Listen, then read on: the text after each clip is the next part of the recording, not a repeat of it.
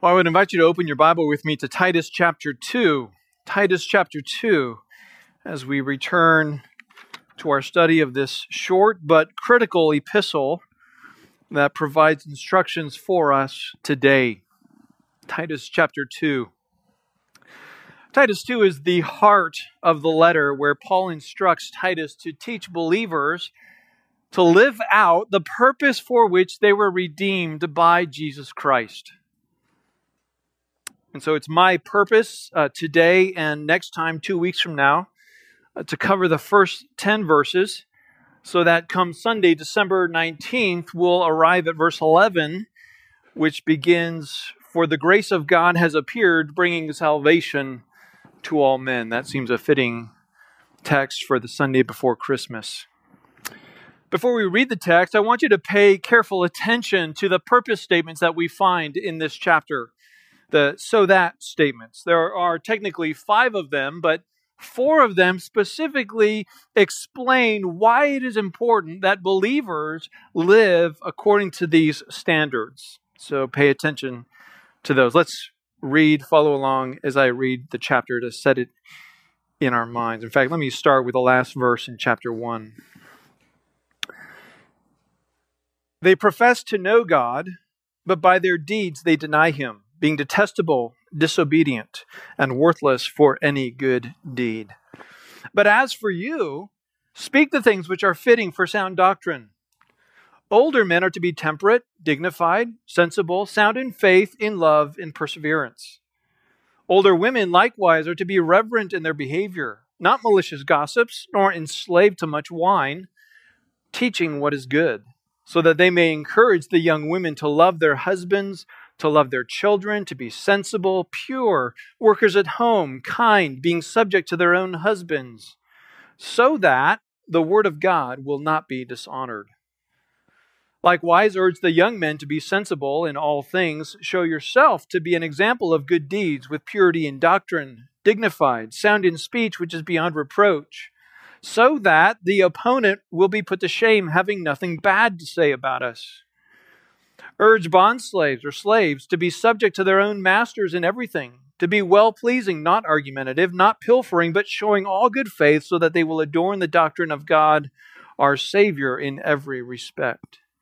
For the grace of God has appeared, bringing salvation to all men instructing us to deny ungodliness and worldly desires and to live sensibly, righteously, and godly in the present age, looking for the blessed hope and the appearing of the glory of our great God and Savior, Christ Jesus, who gave himself for us to redeem us from every lawless deed and to purify for himself a people for his own possession, zealous for good deeds.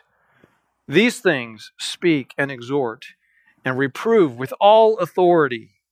Let no one disregard you. Let's ask the Lord's blessing as we study His Word. Our Father, as we come to a passage like this, we are confronted with a standard of living that is different than what the world would call us to. It's different, perhaps, than some of us have witnessed in our homes growing up. And in some ways, to one degree or another, it's different than what we see in our own lives. And so I pray that as we study this text, that you would not just help us understand the meaning of it, but more than that, that you would help us to desire to live this way because it is good, because it is beautiful, uh, because it produces joy and most of all because it brings glory to your name and reflects what Christ has done for us. Lord, help us all to have open hearts and open ears. Help me to be your faithful servant, to accurately convey the truth of your word to your people so that your Spirit can do his work in each heart. For the sake of Christ, we pray. Amen.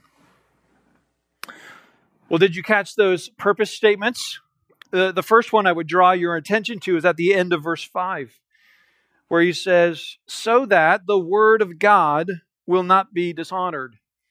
Simply saying, the way you live has an impact, positively or negatively, on the reputation of God. The next one is in verse 8, where it says, So that the opponent will be put to shame, having nothing bad to say about us. Which is to say that the way you live will have an impact positively or negatively on the reputation of God's people. The next one is in verse 10, where he says, So that they will adorn the doctrine of God our Savior in every respect. This is to say that the way that you live will have an impact, positively or negatively, on the reputation of God's gospel. And then the final one is there in verse 14 that he gave himself for us too, or you could say so that, in order to redeem us from every lawless deed and to purify for himself a people for his own possession, zealous for good deeds. This is really the overarching purpose of why Christ gave himself for us, namely to create a society of his own people who, while living in the world, would live distinctly from the world. Taken together, all of the purpose statements tell us that these instructions are given to us so that as the world observes us, me, you, as the world observes our lives, they will stand in awe at the God who saves us. Or in the words of Jesus in Matthew 5:16, let your light shine before men in such a way that they may see your good works and glorify your Father who is in heaven. Now we'll come back to these statements as we walk through the text over the next a couple messages, but I wanted to set that in your minds because that is the, the framework, really, of what Paul is saying in these instructions on how each of us should be living. Our, our text for today is chapter 2, verses 1 to 5, and the title for this message is A Redeemed Society, Part 1. It's actually Part 1. We haven't gotten into it quite yet. Uh, in chapter 1, verse 5, as you recall, Paul says this For this reason I left you in Crete, to set in order what remains and appoint elders in every city as I directed you.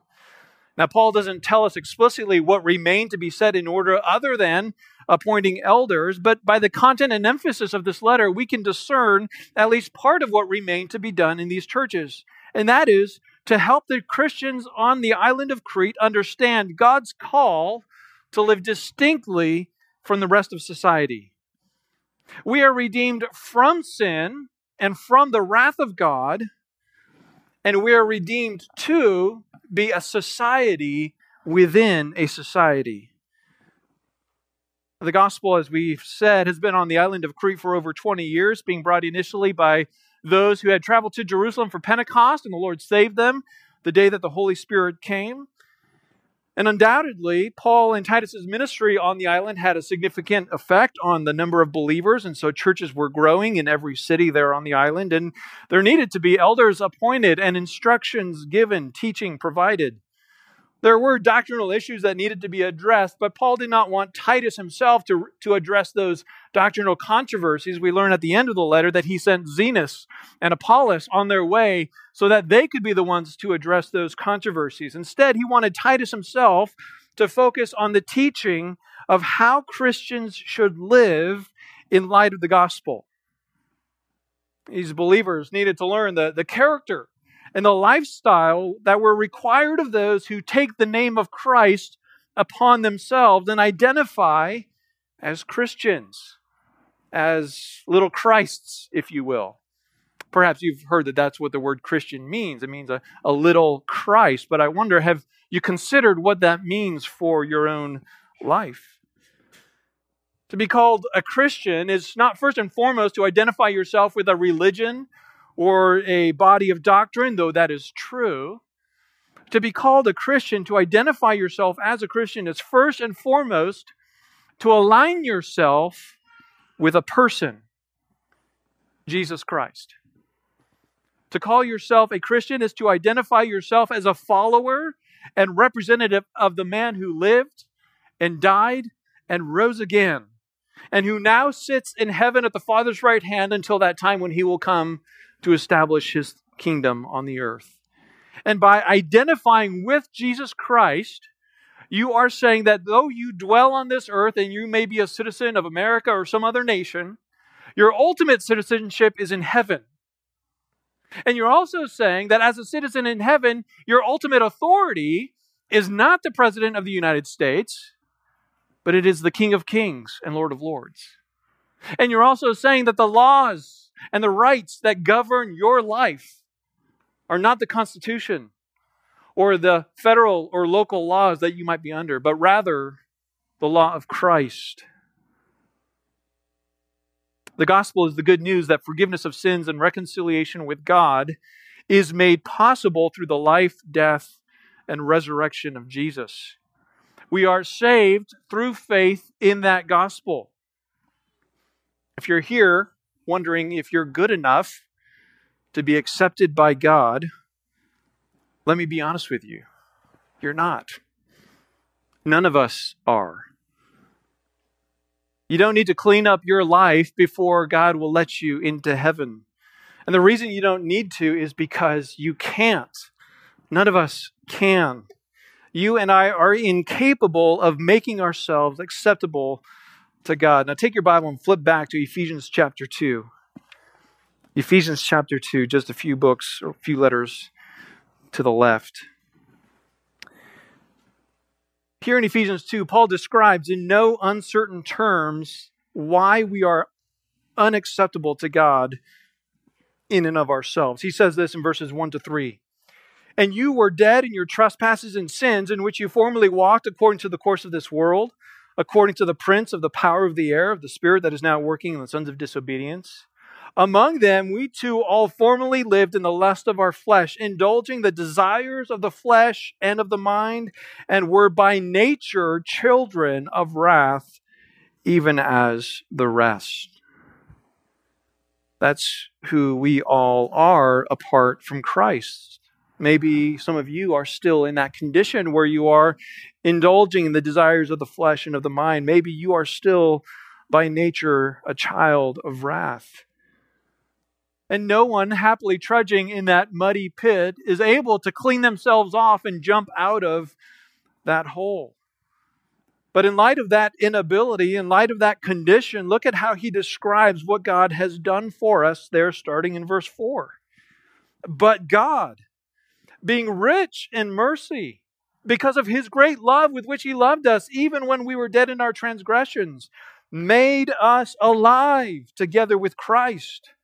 By grace you have been saved, and raised us up with him and seated us with him in the heavenly places in Christ Jesus, so that in the coming ages he might show the surpassing riches of his grace in kindness toward us in Christ Jesus. For by grace you have been saved through faith, and that not of yourselves. It is the gift of God, not as a result of works, so that no one may boast. Forgiveness of sin and reconciliation with God is only made possible by God giving us that gift which is undeserved. We ourselves cannot earn that gift. That is the message that you and I are called to proclaim in this world. God has placed you in an environment, in a home, in a workplace, in a school, where you can be the channel through which that message goes out to those who need to hear the gospel. But that message should never be communicated in a way that implies that salvation is about changing your destination after this life. As if you can get right with God and go on living as you have before. No, in fact, if you think about how dis- uh, salvation is described here in verse 5, the key phrase of what salvation is, right in the middle, is made us alive together with Christ. What should a person do who was dead but now is alive? They should live. They shouldn't crawl back into their coffin and go on dying as they were before. No, they should take off those burial clothes, right? And put something fresh on. In other words, don't think the way you used to think. Don't talk the way you used to talk. Don't live the way you used to live. Don't love the things that you used to love. You're alive. Now live like it. You are saved to live a whole new life. And that's the next step that Paul takes in his argument there in Ephesians chapter 2. Look at verse 10. For we are his workmanship, created in Christ Jesus for good works, which God prepared beforehand that we should walk in them. We have been created for good works. We have been made alive to live a certain way. Well, what does living as one who is alive in Christ mean? What does that look like? Well, Paul answers that question in his letter to Titus. In fact, Titus 2 and 3, you could say, are an exposition of Ephesians chapter 2, verse 10. Titus 2 is an explanation of the personal character and conduct of believers. And then as we move into chapter 3, we'll see what living alive looks like as we engage with the world around us. Paul's overarching concern in this letter is that we understand that we have been saved in order to live for Christ. And that concern rises out of the reality that if we don't live for as Christ redeemed people ought to live, then we will bring, re, bring repute on the name of Christ in the world. In fact, uh, going back to Titus, looking at verse 1, notice how the text starts with the phrase, but as for you, as for you. Paul contrasts Titus from those who were seeking to influence the church and teaching error. What defined those teachers, as we read in chapter 1, verse 16, is that they profess to know God, but by their deeds they deny Him. They professed to believe in God, but their lives demonstrated the exact opposite. In fact, if you listen to those teachers talk, you would think, oh man, these people really love God. But then if you watch their life, you would have to conclude, I think they hate God. And that reality rendered them useless to accomplish anything good for God's kingdom. May that not be true of any of us here. Instead of teaching things that rendered Titus and his hearers worthless for any good deed, Titus is, was called upon to teach and model a lifestyle which was consistent with sound doctrine, which that which is spiritually healthy and beneficial. So today we're going to cover what Paul says in verses 2 to 5 as he describes the personal character and conduct of older men, older women, and younger women. And then we'll come back next time uh, to work our way through to the end of verse 10. Now, keep in mind that we're going to work today through 17 characteristics, most of which are fairly straightforward, so we'll walk through them fairly quickly. But let's begin by considering what Paul says should characterize older men there in verse 2. Ancient society divided age groups in a variety of ways.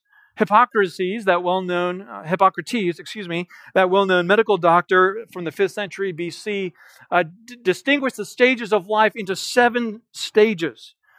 And the term for older men that is here in verse 2, presbytes, was the second to last stage. And in his scheme, which defined uh, this defined people between the ages of 50 to 57. Now, if you're curious, the last what that last stage is, what is 57 and beyond, uh, that is used, uh, that is characterized using the word geron, which uh, we get the word geriatric from. That's the stage that Elizabeth was in, by the way, when she had John the Baptist. Well, here in Titus 2, Paul doesn't follow that particular breakdown. He divides not all of life necessarily, but really adulthood into two particular stages younger and older. For sure, this would include those who are 60 and above, but some would say that this could even be those as young as 40. Some would say this refers to those who have had a family, they've raised kids, and now their kids are grown, so whatever age that would be. Now, we can't be dogmatic, but the idea is that older men are those who have life experience, those who've been matured by the challenges of life, and they have the scars to show for it. They've begun to feel the aches and pains of the years of wear on their bodies. So, whether or not you want to take that attribute to yourself, men, whether you're older, Those are some things to consider. Well, Paul provides here four characteristics of these older uh, men that should be true uh, about this age group. These qualities should be increasingly true of older men who claim the name of Christ. And though these qualities are elsewhere stated for all believers, so this is helpful for all of us to think through, Paul is essentially saying this is what, what especially should be true for older men. So let's look at the first one there in verse 2. The first character trait that should characterize older men is that they should be temperate. Temperate. The ESV says sober minded. It could also be translated level headed or self controlled. To be temperate is not to be impulsive, which is a common feature of younger men. Older men, though, should be thoughtful about their decisions, not unduly influenced by the impulses of the flesh or the apparent uh, circumstances that require urgency.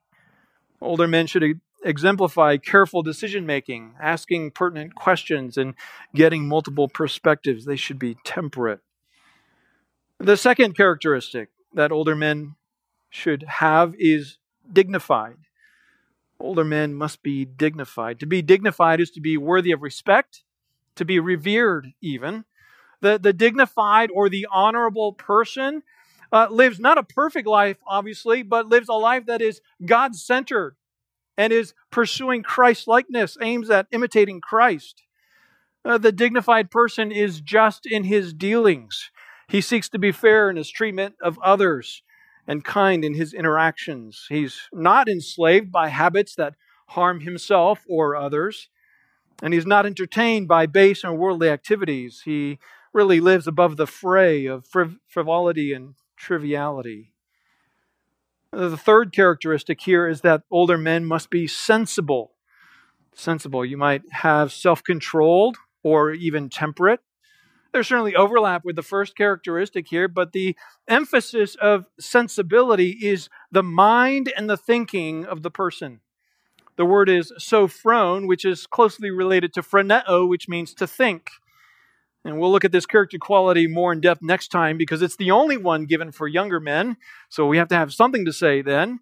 Uh, but for now, understand that sensible or self controlled in the mind essentially means to have control of your thoughts in a way that you think about the world with humility.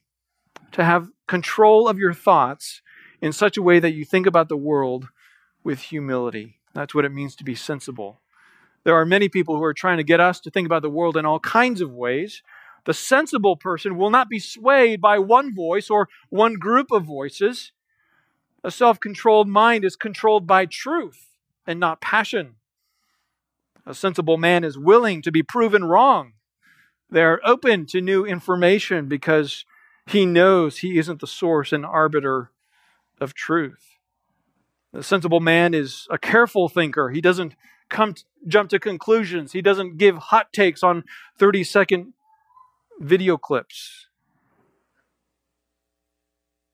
His mental faculties will be controlled to allow himself to look at the world through the lens of Scripture while also recognizing that life is complex enough that he may not have all the information he needs to be dogmatic.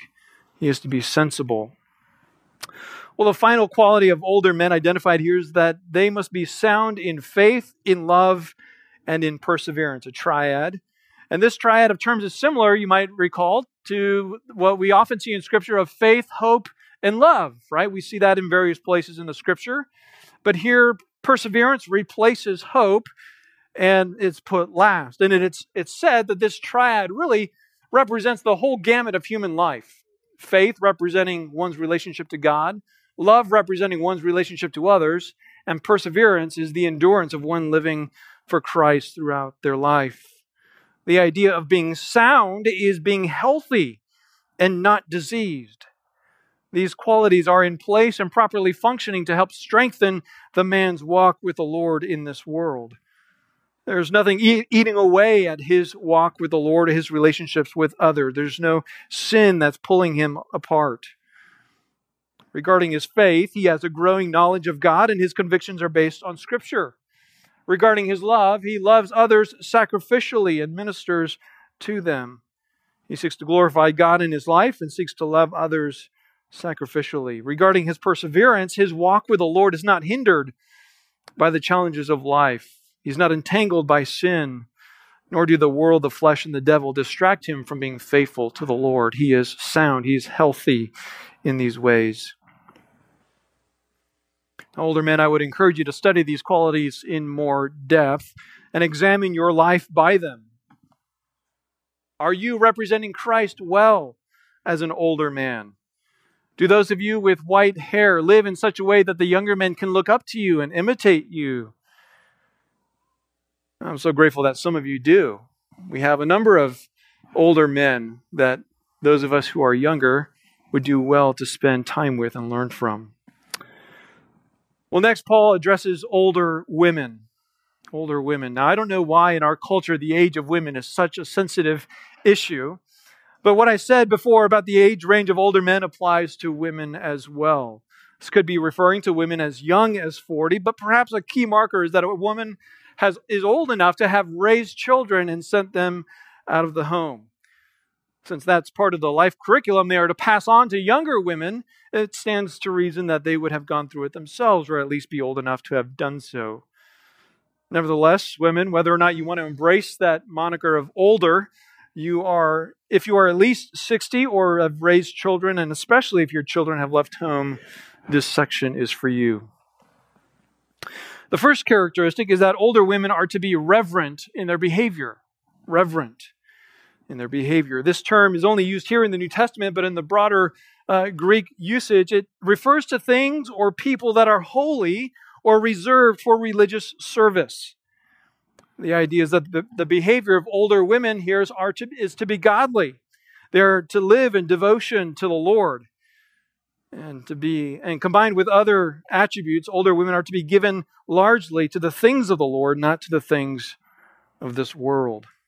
In 1 timothy 5 when paul describes what are the qualifications of a woman who is to receive support from the church paul says this now she who is a widow indeed and who has been left alone meaning she doesn't have any family members she has fixed her hope on god and continues in entreaties and prayers night and day but she who gives herself to wanton pleasure is dead even while she lives. He goes on to say, A widow is to be put on the list only if she is not less than 60 years old, having been the wife of one man, having a reputation for good works, and if she has brought, brought up children, if she has shown hospitality to strangers, if she has washed the saints' feet, if she has assisted those in distress, and if she has devoted herself in every good work. The reverent woman gives herself to the things of the Lord and ministers to others. Now, notice the next two qualities are negative. First, older women are not to be malicious gossips. Malicious gossips. The word, the word is diabolos. This is the name, this is one of the names of Satan. He is the diabolos, uh, the slanderer.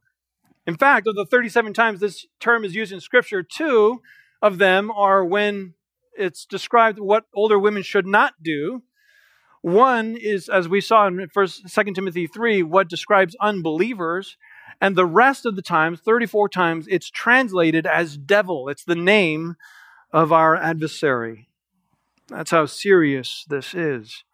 To maliciously gossip is to slander and speak evil against others. Women who claim the name of Christ should be loath to imitate the devil. But it is a temptation. Those who have a lot of discretionary time can be tempted to devote their mind to the lives of others, observing and making judgments, coming to conclusions, and then spreading their opinions, smearing the names of others. The danger of widows and older women is to be a busybody, as Paul described in 1 Timothy 5:13, where he says, At the same time, they also learn to be idle as they go around from house to house, and not merely idle, but also gossips and busybodies talking about things not proper to mention. And so Paul instructs both Timothy and Titus to warn women against such a temptation. Well, the next characteristic that Paul identifies here negatively is that older women should not be enslaved to much wine not be enslaved to much wine. Wine, as we know, is the normal beverage people drank on a daily basis. Normal consumption was moderate, and most people would not get drunk. But with less responsibilities, one would be tempted to linger long over wine, as it says in Proverbs, and get inebriated as the day went on. Older women, and men as well for that matter, could potentially use wine to alleviate the aches and pains in their body and help them forget their troubles and their loneliness. But being enslaved to alcohol or any other kind of mind altering substance makes it impossible to be productive and contribute to God's kingdom. The very thing that makes enslavement to wine possible, discretionary time, is the very thing that gives older women the greatest opportunity to accomplish much for the Lord. Rather than wasting away hours and days and weeks on pointless, if not destructive things, older women have an opportunity to be uniquely used by the Lord and to have a great impact on the church in future generations. And so Paul then returns to the positive, and at the end of verse 3 says how older women should be occupying their discretionary time, and that is teaching what is good. Teaching what is good. There's a lot of debate among Christians today as to the role of women, men and women in the home and in the church. There are those who believe that in order to be considered of value in God's kingdom, women must be able to fulfill every role that a man can fulfill. They say that because we are all one in Christ, there ought not to be any distinctions between men and women in the church. Women should be able to be elders and pastors as well. And they would go on to say that as soon as you place a limitation on a woman to say that they can't be an elder or preach from the pulpit or teach men, that automatically you've minimized their giftedness and their role and cut them off from exercising their gifts for the full benefit of the church. But that cannot be further from the truth. The influence and impact that one can have is not determined by the office that one fills or the title that you have. Now, there's certainly an influence and an impact you can have from behind a pulpit. But there are a multitude of ways in which all of us can have a significant impact on the lives of others and even the church as a whole that simply isn't possible from behind the pulpit. And that's what Paul is getting at here. Older women ought to be utilizing their time to teach and have a lifelong generational impact on younger women who in turn have an impact and influence on their husbands and their children. Women, if you want to see the church strengthened today, if you want to help the church prepare for what is to come tomorrow, you can do that by teaching what is good to younger women. Younger women need to hear from older women.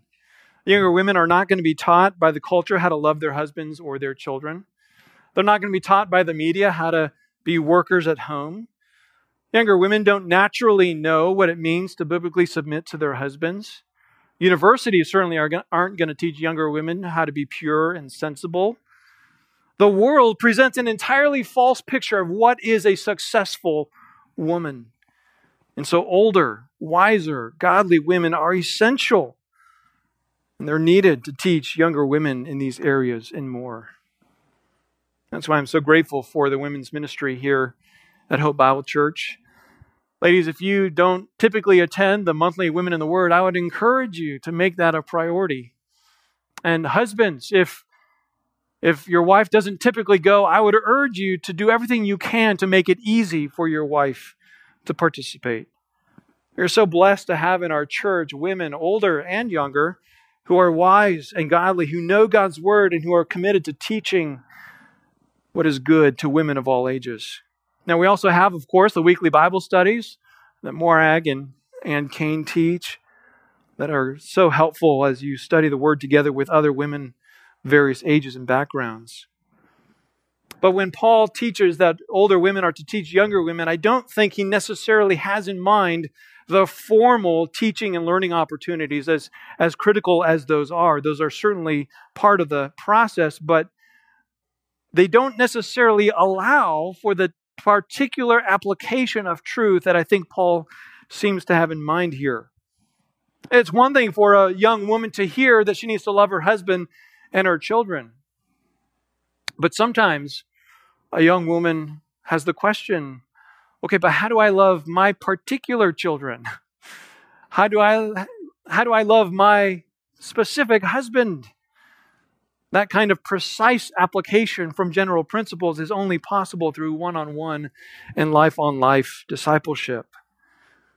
So, can I urge you, younger or older women, if you see a younger woman struggling in some way, don't, don't think to yourself, oh, they need to take a class or they need to join that Bible study. That might be helpful and that would be good if they're not already doing that.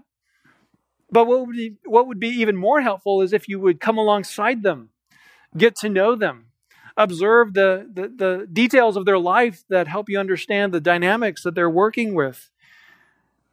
And then when you establish that relationship, you can serve them by speaking the truth in love based on the knowledge you've gained about their life. Ladies, there are, there are all kinds of good works God has prepared for you, but don't neglect one of your greatest opportunities to have real spiritual impact on lives and families and generations. Teach what is good. With whatever discretionary time the Lord has given you, older women, invest in the lives of younger women, and you will have an eternal impact for Christ. Well, now we turn to younger women. We've kind of danced around the qualities already, but let's hit them head on. You cannot read this list of qualities without realizing that what Paul presents here, inspired by the Holy Spirit, is completely different than how our world thinks about the role and responsibilities of women today. And here again, we're reminded that the Christian community is not meant to be just a people who have a different destination, but rather we are to be a society within a society, and each one of us is to look altogether different from our peers in the world. And so the first characteristic is that younger women must be encouraged to love their husbands and their children, there in verse 4. More literally, uh, love their husbands is one word, love their children is another word. It literally says that they are to be encouraged to be husband lovers and children lovers. These are really parallel terms, philandros and philoteknos. So the kind of love is the same, just for different people. Paul is not making a distinction between marital love and parental love. The implication is that what women need to be taught is that their husband and their children are their primary relationships. There are those re- these are the relationships that require their greatest attention. These relationships are not just two among many, but they are at the top. They are the priority for a young woman. All other relationships must take a back seat to these, whether it's best friends or parents or siblings. There is a commitment and determination that's required for a young woman to maintain these priorities in relationships. It's easy, especially in our day, to prioritize one's career or family or friends over one's husband and children. You can get so involved in other things, even good things, to the detriment of your own family. Now, to some, it might seem difficult to imagine that a young woman would have a hard time loving her husband and her children. Some might ask, isn't it? Isn't every young wife enthralled with her husband? Doesn't every young mom love her children to death? Well, the answer is no. Many do, but not all. In today's society, children are often seen as a hindrance to one's personal fulfillment. The pursuit of one's career can easily supplant a woman's responsibility to her marriage and family. Young women, don't be like those in the world who are eager for someone else to come and take their kids off their hands so that they can go do something else, anything else. Don't be deceived into thinking that your value and worth in this world is based on what you accomplish out there. Don't think that what your family really needs is to have a higher family income. No, your value and your worth as a younger woman, just like the rest of us believers, is rooted in your union with Christ. And your privilege is to serve Him by loving your husband and your children well. Well, moving on to verse 5, uh, continuing on to verse 5, the next quality that young women are to cultivate is sensible. This is the same term applied to older men and then younger men in verse 6. Younger women, like everyone else, must learn to control their thoughts in order to think about the world with humility. Older women can help younger women learn good sense, discernment, and judgment. Left to ourselves, we all make mistakes, don't we? And we adopt ways of thinking about life in this world that aren't accurate and are unhelpful. And so older women have that longer life perspective and more biblical wisdom that they can help younger women to avoid the mistakes and immature thinking. The next quality in verse 5 is that young women should learn to cultivate purity. Purity. Though sexual purity is a topic that is often emphasized for young men, it is just as important for young women. Because it is often emphasized as an issue that men have, sometimes, in fact, many times, women are neglected in that discussion. It's implied almost that women don't struggle, which is entirely false. Immorality and impurity is just as much of a struggle for many young women as it is for young men. And so we need older women to step into that struggle and minister and counsel younger women on those issues. The next quality Paul wants older women to cultivate in younger women is that they would be workers at home. Workers at home a homemaker, we might say today, or if you prefer, a home engineer domestic engineer. The Bible teaches that the home is the domain of the woman. The, the home is not the exclusive place a woman can work, but by God's design, the home is the primary place where a woman is to exercise her gifts and skills and abilities and energy. The purpose is not to win the prize for the cleanest house on the block. That's not the purpose. Rather, the purpose is to create an environment where ministry can take place. And of course, the primary ministry of a young woman is her husband and her children. She is to partner with her husband in raising children in the nurture and admonition of the Lord. And if a woman doesn't have children or they're grown, then she can focus on making the home a place where others can come and be ministered to. To be a worker at home doesn't mean that the husband shouldn't have any responsibilities at home. Some men enjoy cooking and other aspects of domestic life. What we often consider to be traditional responsibilities in the home is just that it's traditional, it's not biblical. Husbands and wives should work together according to their strengths and their weaknesses, their skills and their desires. But the general distinction should be maintained that the home is the primary responsibility of the wife, and the husband's primary responsibility is to provide and protect and to lead his family. Now, if you want more teaching on this, Pastor Leake wrote a really helpful series of articles just a couple years ago, and you can find that on discoverhope.today. Discoverhope.today. And just search for wives. The series is called Wives in the Workplace. Really helpful and important teaching from Pastor Leake. The next attribute is that young women should cultivate kindness. Kindness. Agathos is the Greek, which is usually translated good. This is a person that is useful to the Lord and benefits others through their life and their actions. A good or kind young woman is one who sees others in need and ministers to those needs. Kindness is going out of your way to bless others, either materially, if there's a physical need, or spiritually, if they have a need for encouragement and blessing.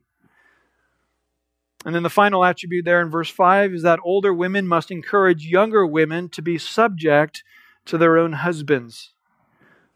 Subject to their own husbands. Hupotasso is the word, and it means to place oneself under the authority of another. It's the same word that we see in verse 9 that slaves are to be subject to their own masters in everything. Notice that wives are to be subject to their own husbands. That's important women are not subject to men in general. Wives are to be subject to their own husbands in particular. Now, this is the same for all of us in life. Any of us who have authority over us, which is to say, all of us, none of us lives outside of authority. All of us are under the authority of others, but only certain people have authority over us. Those of you in the military know that when it comes to operational authority, just because someone has a, a, higher rank than you, if they're not part of your operation, they have limitations on what they can ask you to do. They can't override the orders you've been given for your particular operation. The same is true in a business. Just because someone is a supervisor doesn't mean they have authority over you unless they are your supervisor. Law enforcement and civil authorities have jurisdiction, so if you're not in their jurisdiction, they have no authority over you. So this principle cuts across all spheres of life. Young women are to learn to be subject to their own husbands. Now, obviously, time does not allow for a full treatment of what this means, but let me be clear as to what it does not mean. It does not mean that wives are their husbands' slaves and must do everything they say without question. It does not mean that women have no voice and cannot contribute their wisdom to decisions that need to be made. It does not mean that women must get every get approval for every decision or action they want to take from their husband. It does not mean that once a decision has been made or a request has been given that a wife cannot or should not appeal to her husband if she has concerns wives, like husbands, have individual or are individual souls and have a mind that is capable and designed to think and reason. And so, wives, God gave you to your husband because the Lord knows your husband needs your skills and your insight and your perspective if he is going to lead well. Men, only a fool would make decisions by limiting himself to his own thoughts. Leaders in every sphere of authority have advisors and counselors that they rely on to make decisions. And for those of you who are husbands, that is one of the roles that your wife plays in your life. You need her wisdom, you need her knowledge, you need her insights and intuition. All of us who've been married for any number of years know and could recount to you all the mistakes we've made uh, because we didn't seek our wife's input or went against her counsel.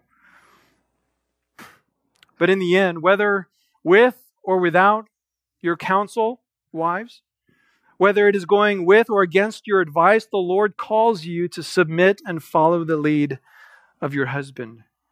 Your privilege is to work alongside him, seeking to make his leadership a success, even though sometimes it means minimizing the consequences of his mistakes. But you are to walk side by side with your husband, encouraging him, loving him, supporting him in his role as head of the church.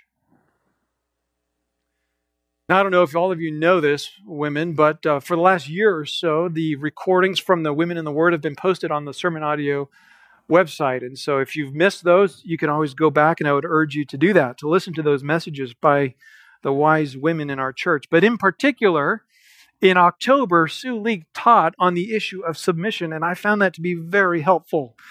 I can't think of anyone else in our church who has better exemplified biblical submission and who, as a result, has had a significant influence in the kingdom of God, especially in this church, than Sue.